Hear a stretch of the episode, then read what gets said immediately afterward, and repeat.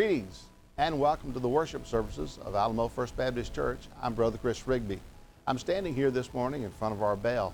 This is the original bell that was at our old location uh, years ago. It uh, was there when the church was first built, and it was always a call to worship. Well, when we moved to our new campus here several years ago, we brought it with us. And not too long ago, we got to put it up. We're so excited about it because it reminds us that we're coming together into this building to worship. And we are excited that today you've decided to tune in to our broadcast to worship our Lord and Savior Jesus Christ. Our prayer this morning is that you will see the great love that Jesus has for you and the great love that we have for you as well this morning as we worship together. We look forward to meeting you and your family, and we invite you to be a part of any of our worship services, our activities, or ministries here and if you'd like to get in touch with us, probably the best way to do that is just drop us a line at our email address, alamofirstbaptist at gmail.com. All of it spelled out, just gmail.com, Alamo First Baptist. We look forward this morning to worshiping with you. We pray God's blessings upon you and your family as we go inside now and we worship together. Let's go ring that bell for Jesus.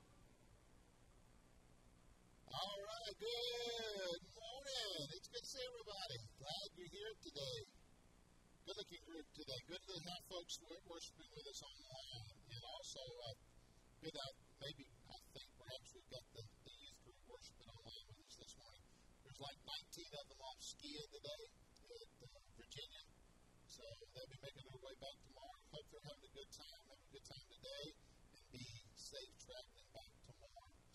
A couple of announcements. Uh, a couple that aren't in the bulletin. Uh, we'll try to put these. I think it's on Facebook Posting these. the kids are going to go skating uh, at uh, Thelma's in Dyersburg on February the 26th from 4 to 6. Uh, sign up is on Facebook, and you can do that there. We may take the bus. We just haven't worked out all the details yet, but we'll put all the particulars uh, online and let everybody know uh, if we're going to do that. But February the 26th. And then we're also taking uh, orders for T-shirts, uh, sweatshirts, short sleeve, long sleeves. The prices range from twenty-seven to forty-five dollars, I think. Uh, those are uh, for the mission trip. It's a fundraiser for the mission trip. There it is, right there. You can uh, get a T-shirt, sweatshirt, however you want to go, uh, but that's available. If you want to make a gift to put up some of the, the playground pictures, they're, they're taking up an offering for different playground equipment to go with what we've got. Some of uh, what we've got is uh, diminished, and then uh, they to add to it. So there's a, I think, Sherry's Love envelope that, that, that may be out in that little vestibule area. Uh, if you want to give to that, you can do that. Just be sure to put it in that envelope. You can put it in the giving box also out in the uh, uh, vestibule there, the old-fashioned pump. Uh, and uh, just make, make note that it is to the playground giving that we do.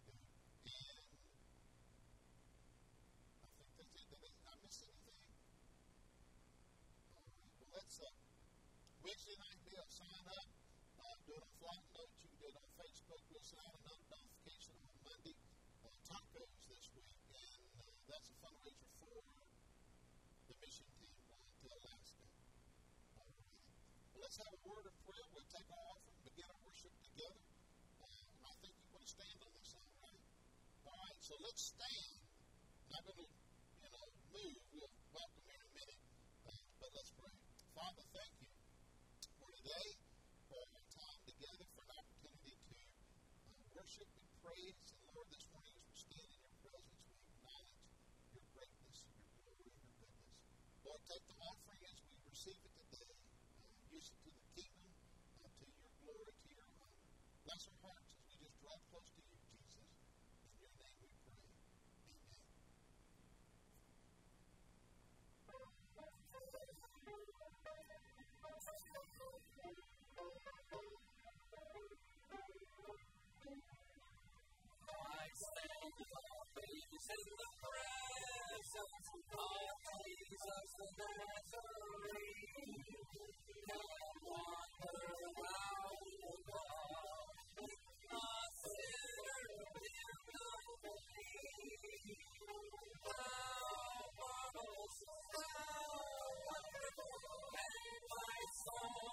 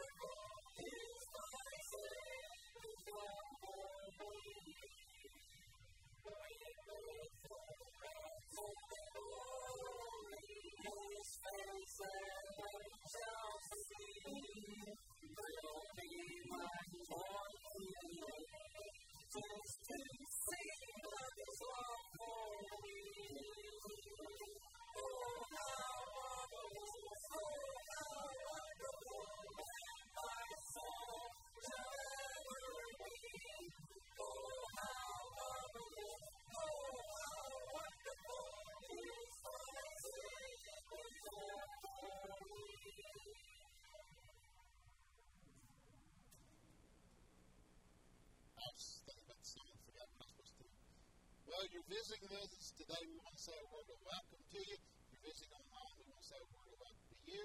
Uh, but we'll get a chance to take a turn and greet your guests and neighbors. You can bump elbows, fist, shake hands, hug necks, whatever you're comfortable with, all right? But uh, once we do that, we'll continue our worshiping and singing the fellowship chorus together. But right now, turn and greet your guests and neighbors, please.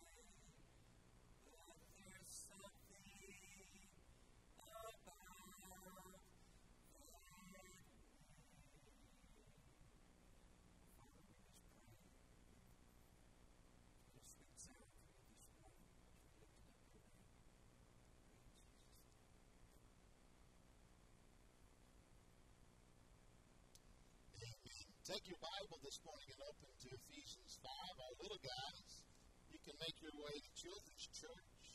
Learn to be up here. Take your Bible and open to Ephesians 5. We're in a series, just a short series, taken from Ephesians 5 and verse 1. Paul says to be imitators of God as beloved children. And last week we looked at what that means because he gives us uh, about three things in this particular chapter to consider. Last week we talked about how we are to walk in love. Now today I want us to see the second thing that, that Paul mentions in this chapter, that we're to walk in the light. And then next week we'll talk about walking in wisdom. But I want to pick up now in verse 8, Ephesians 5, verse 8. And uh, after he's talked about living in love, living in that love that God has, and exercising that love in the way that we live, he says, uh, therefore now, uh, do not become partakers with the, the world, with those who don't walk in love. And then he changes the, the, the thought from love to light. And in verse 8 he says, For at one time but now you are light in the Lord. Walk as children of light. For the fruit of light is found in all that is good and right and true. And try to discern what is pleasing to the Lord. Take no part in the unfruitful works of darkness, but instead expose them. For it is shameful even to speak of the things that they do in secret. But when anything is exposed by the light, it becomes visible. For anything that becomes visible is light. Therefore it says, Awake, O sleeper, and arise from the dead, and Christ will shine upon you. In 1964, there was a folk song about New Orleans and New Orleans brothel that had become a transatlantic hit for one British rock band, the Animals. Maybe you remember them. But they recorded and released this old folk song. It landed at uh, number one in the UK on July the 9th, which was interesting enough for me because that's my birthday. Uh, in case you forgot, by the way, I'll just let you know. Uh, and then it also hit number one in America on September the 5th of 1964. The song tells the story of a person's life that had gone horribly wrong in the city of New Orleans. Most notable in the many versions that's been recorded through the years, there's the urging to siblings and parents and children to avoid the same fate, to avoid the same snare or trap of sin. The lyrics that the uh, animals did are, are pretty powerful, but the traditional or the lyrics are even more powerful than what they recorded. I want to give you those lyrics as we think about today living uh, in the light, walking in the light. Listen to what that old song says. There is a house in New Orleans they call the Rising Sun. It's been the ruin of many a poor girl. The animals changed it to a boy, but in the original version it's a girl. It's been the ruin of many a poor girl, and me, oh God, for. If I had listened to what my mama said, I'd be home today. Being so young and foolish, poor boy, let a rambler lead me astray. Go tell my baby sister, never do like I have done, to shun that house in New Orleans they call the Rising Sun. My mother, she's a tailor. She sewed these new jeans. My sweetheart, he's a drunkard. Lord, drinks down in New Orleans. The only thing a drunkard needs is a suitcase and a trunk. The only time he's satisfied is when he's on a drunk. Fills his glasses to the brim, passes them around. Only pleasure he gets out of life is hoboing from town to town. I want you to listen to this next lyric, this next, this next verse, because she's she's expressing how she's trapped in this life of sin. One foot is on the platform, the other is on the train. I'm going back to New Orleans. The where? That ball and chain. Going back to New Orleans. My race is almost run. Going back to spend the rest of my days beneath that rising sun. Fighting sin and darkness is a reality for every person alive or who's ever lived or will live. Fighting sin and darkness is a reality for every Christian. Struggling over sin and temptation, trying to avoid that downward pull and that downward spiral of sin. Amazingly enough, it is the most common researched and written about topic in all of the human experience. It should be, shouldn't surprise us. That fight goes all the way back to the Garden of Eden, to the first two folks the Bible tells us about who ever lived, Adam and Eve. I'm ask you a question this morning. I've thought about this, and I'll give you my answer. I want you to think about it for just a moment. Why do we sin? Why do we sin? Well, I think the simple answer is this because we want to. You know, that word sin is a big word in the Bible. The Bible talks much about sin. Unfortunately, I think even though the Bible talks much about sin, we still misunderstand it. The Bible says that uh, sin is when we miss the mark of God's glory. It's the idea of the word they say in the original language is a, the idea of an archer aiming an arrow and shooting a, a target or bullseye, and the arrow flies off course and misses the bullseye. That's the idea of sin. It's missing the mark of God's glory. But lived out, I think it's much bigger than that. Because you see, sin just isn't an action only. Sin, as the Bible goes on to tell us, is also connected to our affections. David uh, wrote a book called Rewire Your Heart. Uh, the subtitle is Replacing the Desire for Sin with a Desire for God. He defines sin this way. Listen to what he says Sin is a force, a power, an influence that works in our hearts. The deep tendrils of sin in our heart wrap not only around our actions, he says, but our desires, our emotions, and intentions. You see, many Christians believe that the only way to fight against sin is to kind of grit your teeth and, and stubbornly resist, to bear up under the, the, the fight, emotional, spiritual, physical resolve to defeat it. You know, the hardest enemy to say no to is not Satan. Sometimes we want to put all the blame on Satan, but the truth is the hardest enemy is self. I don't mind telling Satan no is nearly as bad as I mind telling myself no. I can tell you that we would have a far better weapon in our struggle.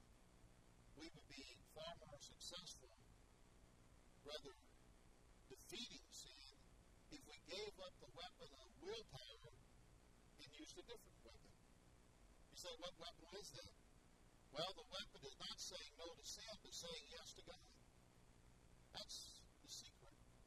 You see, I think what we most love and what we most hate will determine the way the war is played out in our heart.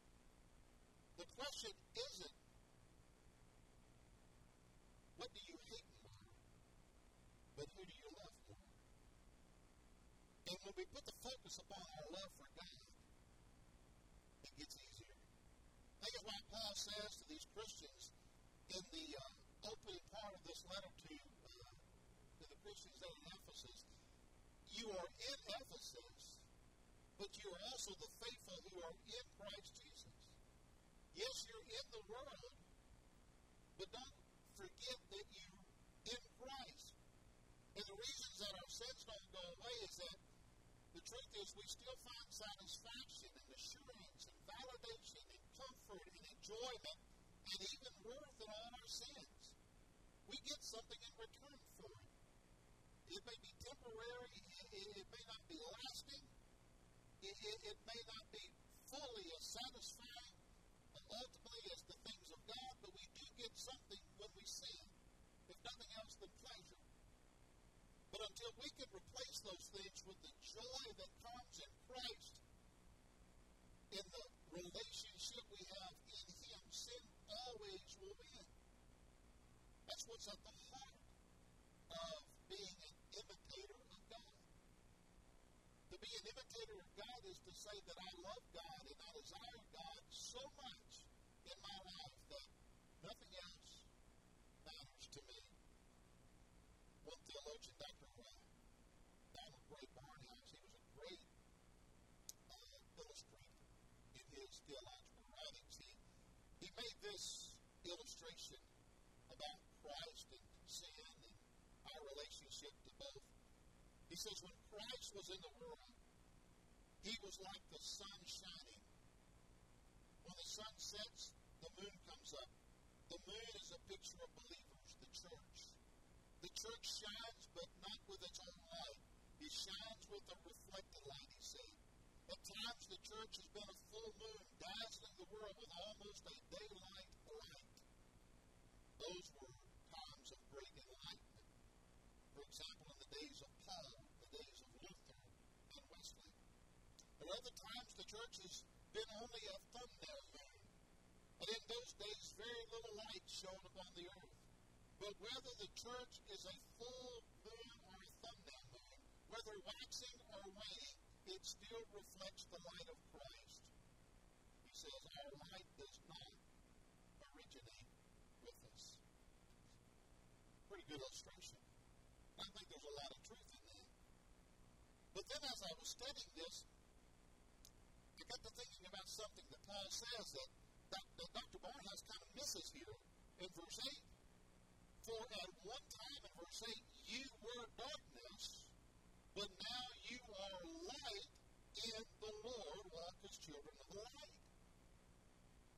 says, you are light in the Lord. Paul is saying that our light is derived from Jesus, but not as some ray of reflection. Somehow, and in some mystical, mysterious way, we incorporate Christ in our life. In His light, His light becomes our light. However imperfect it may be, there is a miracle that takes place. 2 Peter chapter 1, verse 4, Peter says that we participate in the divine nature. Somehow, when we're born again in Christ, in God, the holy divine nature of God gets replicated into our DNA. So authentic is our participation, so real is our life, that in eternity we will actually be part of the light ourselves.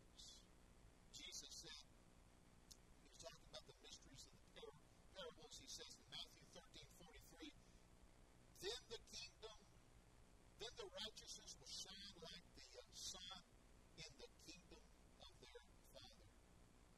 What does this mean? As our goal is an imitator of God. Listen, this is what I think it means. Don't have to create something within us to make it all possible. Christ has already done all the heavy lifting. Christ has already done all that's necessary for us to be light in this world. All that we have to do is embrace Him. Christ in us. All we have to do is accept that He is in us. And when we embrace Him, then what we find is that there is love. When we embrace that He is in us, then we find there is light. So with that thought in mind, what does it mean to embrace Christ in us? What does it do then? How does it look in our lives? Well, let me give you three things real quickly. Number one, when Christ is in us, He will radiate His life through us. That's what He says in verses 8 through 10. Notice a couple things here. Christ's life in us brings a change of character. For at one time you were darkness, but now you are light in the Lord. Walk as children of the light. As children of God, we cannot be partakers of sin because there can be no fellowship with sin. There's no fellowship between light and darkness.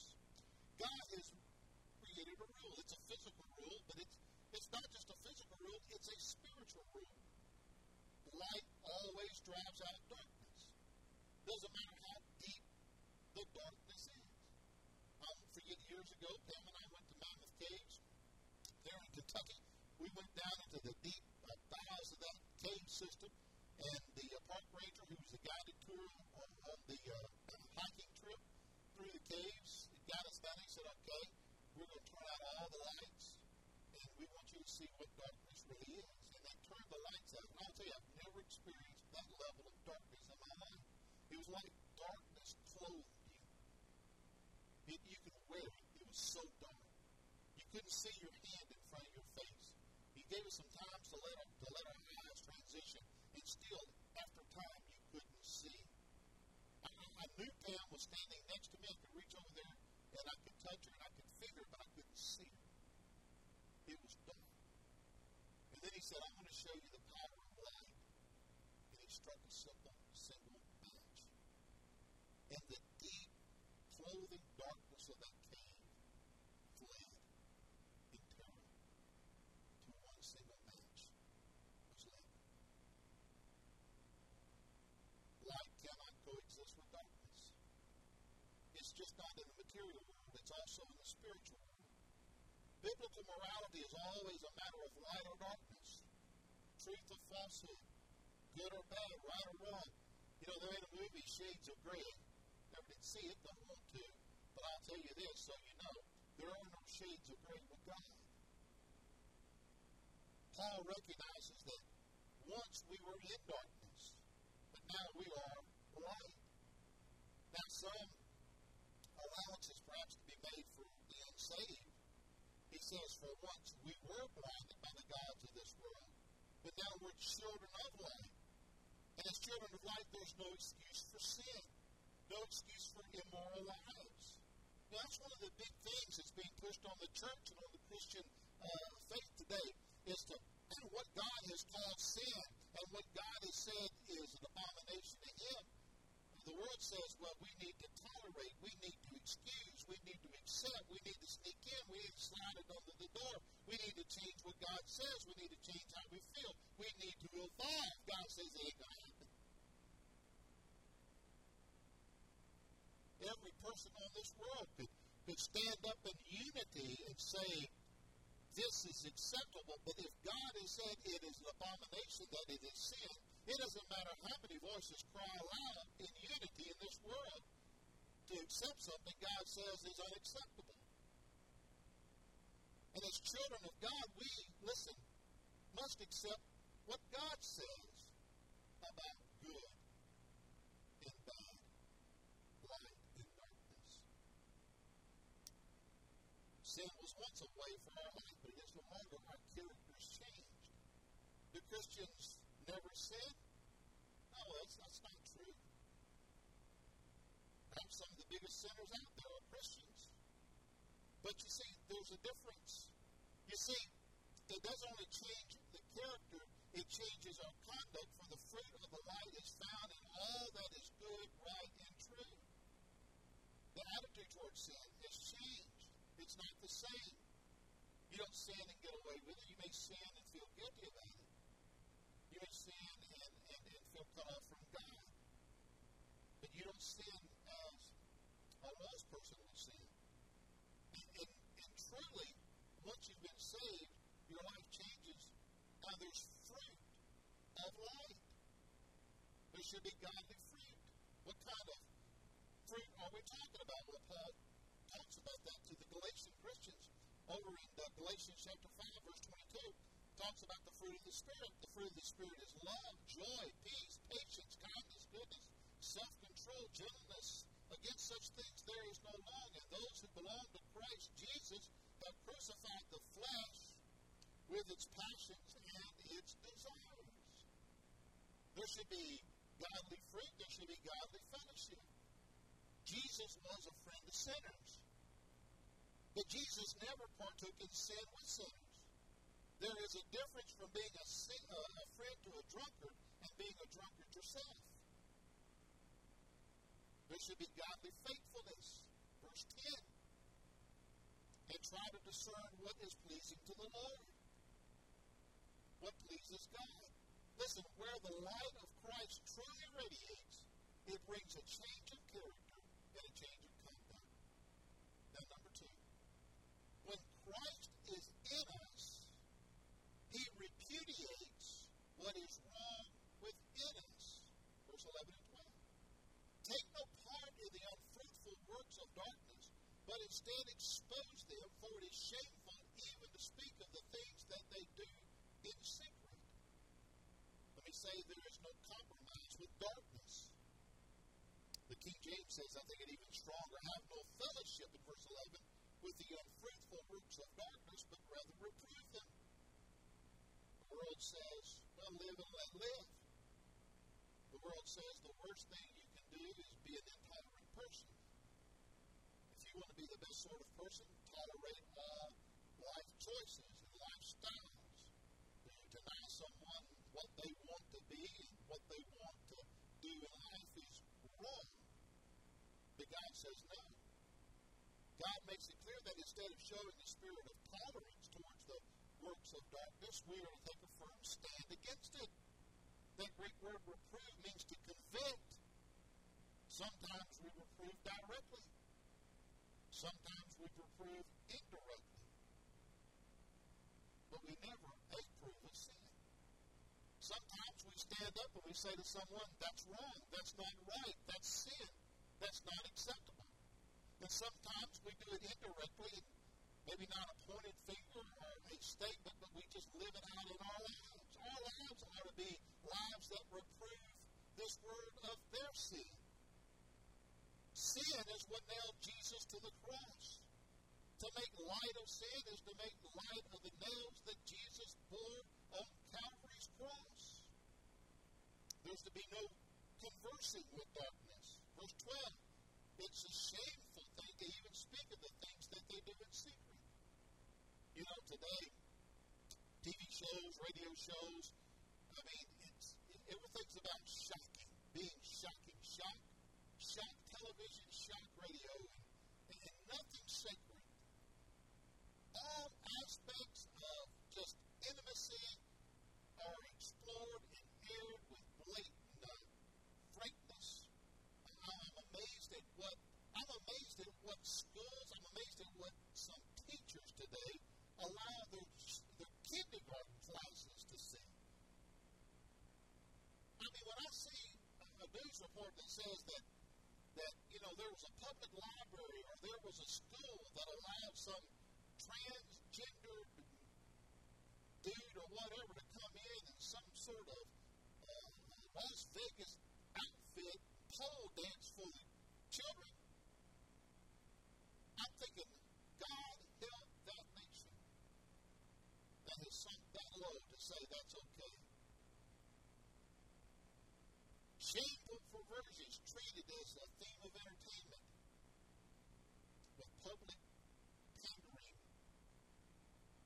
and a lust for more. If we're not careful, Christians can be caught up in this openness. Holy Spirit says, don't you go down that road. Don't you go the way of the world. When, there's subjects that come up, don't, don't talk about those things. Those things are evil. Don't join in with it. When Christ is in us, he repudiates what's wrong within us. When Christ, this is third, when Christ is in us, he will regenerate what is needed for us. Verses 13 and 14. But when is exposed by the light, it becomes visible. For anything that becomes light is visible. Therefore, it, it says, oh, Awake, O sleeper, and arise from the dead, and Christ will shine on you. Notice work of the Spirit here. That word exposed is the Greek word elohim. It means to sternly admonish. The Lord uses this word to describe the conviction of the Holy Spirit in the work of the human heart. John 16, verse 18, Jesus said it this way When he comes, he will reprove or expose the world of sin and the righteousness and the judgment to come. And so, what, what Paul is saying is when anything is reproved, convicted by the Holy Spirit, by the light, it becomes, listen, visible. One of the many jobs of the Holy Spirit is to bring secret works of darkness into the light. Our folks don't like coming to church, don't like to sit and listen to preaching, because you see, part of what is happening is the Holy Spirit what uncovers the darkness of our life. And, and, and, and it's the ugly things of our life that that that that that shake us. You ever open up a cabinet door or maybe pull uh, a piece of cardboard back or some flooring back and all those little ugly bugs just begin to, you know, run for cover. You go, ooh. And sometimes that's the way it feels when we come before God, before His Word, before the work of the Holy Spirit. But notice the work of the Savior. This is the beautiful part. For anything that becomes visible is light. Therefore, it says, Awake, O sleeper, rise from the dead, and Christ will shine on you. Light and life go together. Life craves light and cannot, in its higher forms, exist without you. I knew the sermon topic this week going into this week, I knew we were going to be talking about walking in light, and I knew the text. Most often, the hardest thing to come up with in a sermon, believe it or not, is the opening. And it's not unfamiliar to uh, to actually write the sermon and not have the opening written. It most often comes last. And you want to have a good opening to catch people's attention, to kind of somewhat tell the story of what the whole sermon is about. But in a rather odd way, my opening came first this week. Um, you know, your pastor, so he's a strange guy. Um, I'm a YouTuber, I'm not going to lie. I think that's probably the best thing that's ever been invented. Some things are not worth watching, obviously, but it's amazing what's on YouTube. And one of the things that I like to do is I like to just read, uh, watch the documentary stories about these old bands, these, these, these old groups that I've heard on the radio through the years. And one of them, well, was the Animals.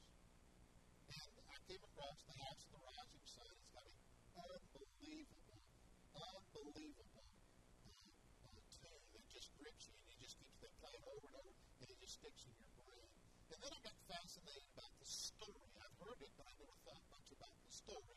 And I began to research the story out and found out that it was a folk song that had been written. No one really knows where it had been played in pubs.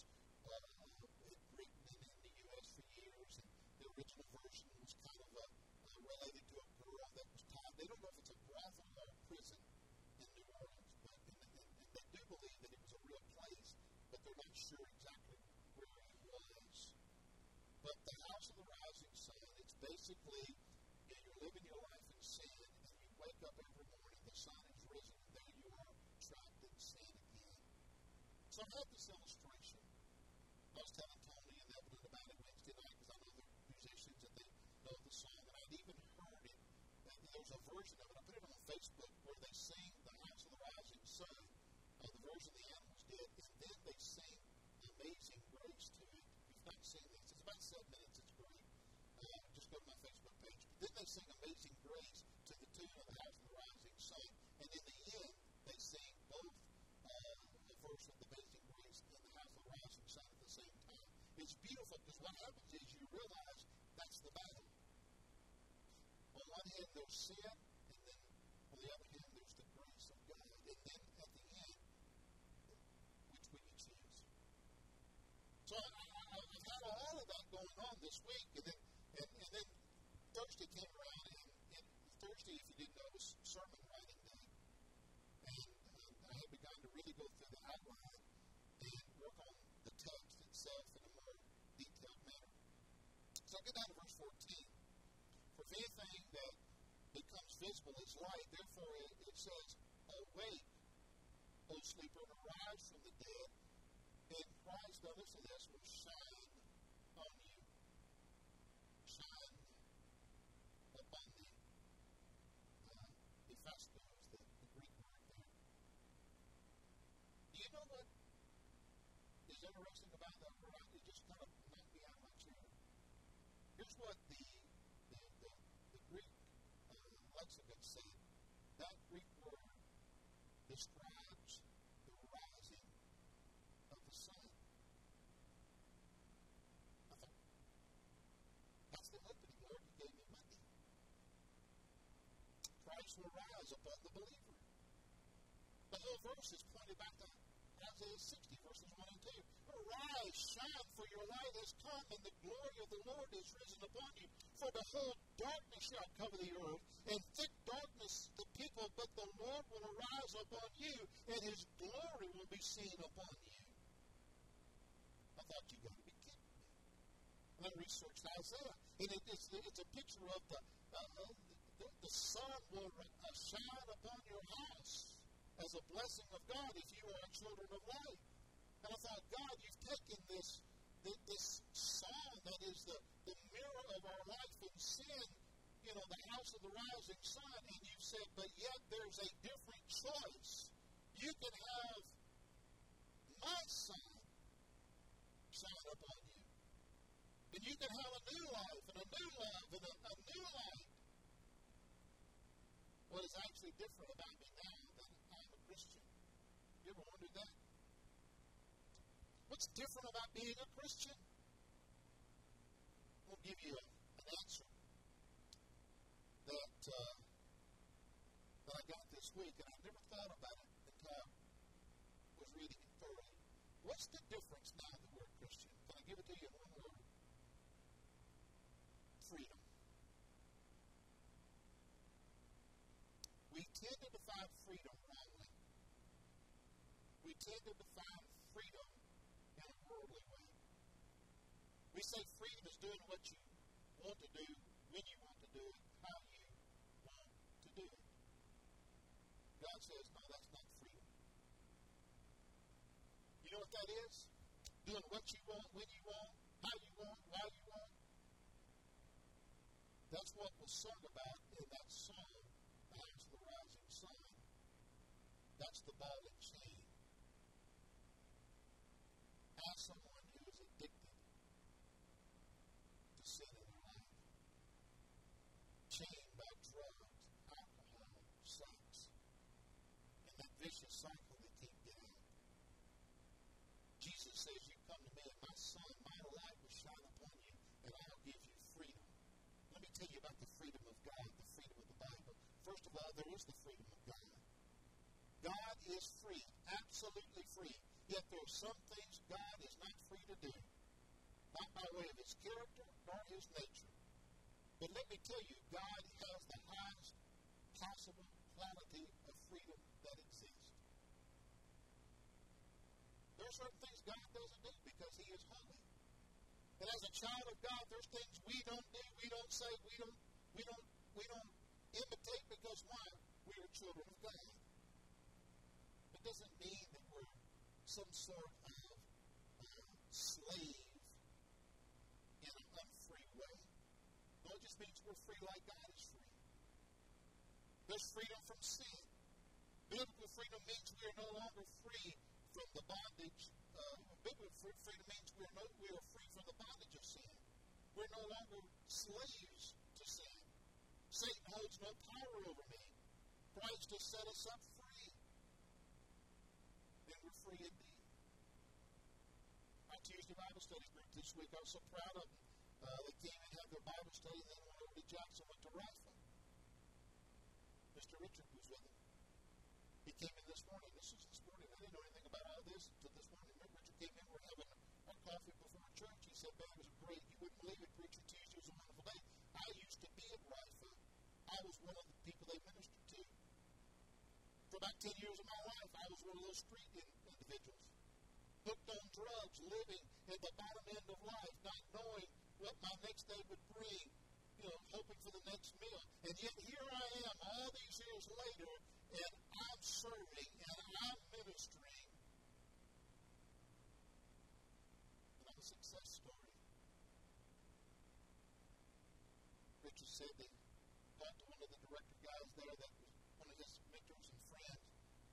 He said, Richard, we need you to come back and tell your testimony. He's going back in a few weeks. I'll pray for Richard. To tell those men and women you can make it. You can be free from sin. Richard's testimony is there's freedom in Christ. There's freedom of God. There's freedom from sin. And listen, there's freedom of eternity waiting us. Folks, we're all a work in progress. Thank God I'm not what I was, but thank God He still has something greater in store for me. Beyond what any sin or any demon or any Satan can touch. Even what I can do and mess up my own life. God still got something greater for me because He's in me and I am in Him. So there it is this morning. What do you want to shine upon you? The sun, the S-U-N, like the house of the rising sun. Do you want it just to rise again the next day, living in a, in a life of brokenness and darkness, with a chain of bondage? Or do you want to wake up with the Son of God shining upon you, forgiven and free? Heavenly Father, sin and temptation is the, is the struggle of life. Not one person here today says we're better than anyone else. That one little ounce of sin in any life is all it takes to separate us from holy God.